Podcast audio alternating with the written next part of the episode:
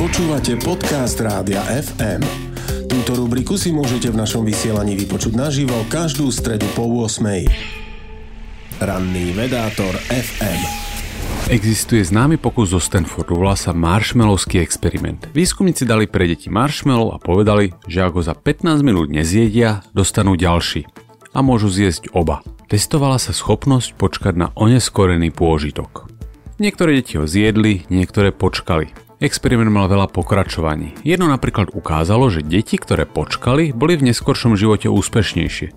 Následujúce experimenty čas pôvodných záverov pozmenili. Celková problematika sa ukázala byť nesmierne komplexná. Jedna vec je však jasná aj z bežnej skúsenosti.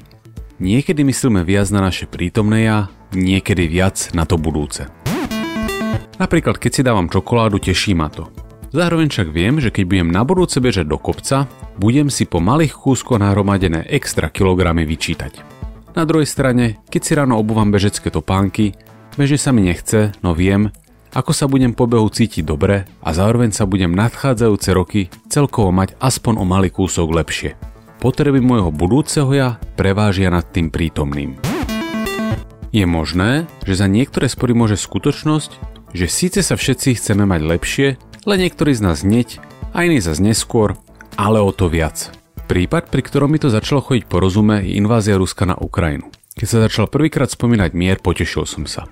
Odborníci však upozornili, že rýchly a lacný mier by pre agresora znamenal, že to o niekoľko rokov môže skúsiť zas. Moje prítomné, aby sa možno potešilo, teda v závislosti od konkrétnej podoby mieru, nie len moje budúce ja, by to však zlízlo o 5 či 10 rokov. Výskumy teda naznačujú, že ak máme na situáciu rozdielny názor, nemusí ísť len o to, že ju inak vyhodnocujeme. Aj keď to je samozrejme bežná vec. Inú váhu totiž možno prikladáme prítomnosti a budúcnosti. Ľudia napríklad vedia, že je zdravšie cvičiť ako necvičiť, len nechajú rozhodnúť svoje prítomné ja.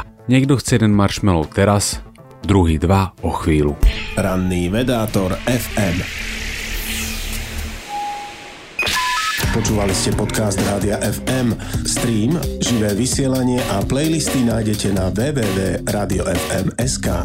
Rubriku Ranný vedátor FM si môžete vypočuť naživo každú stredu po 8.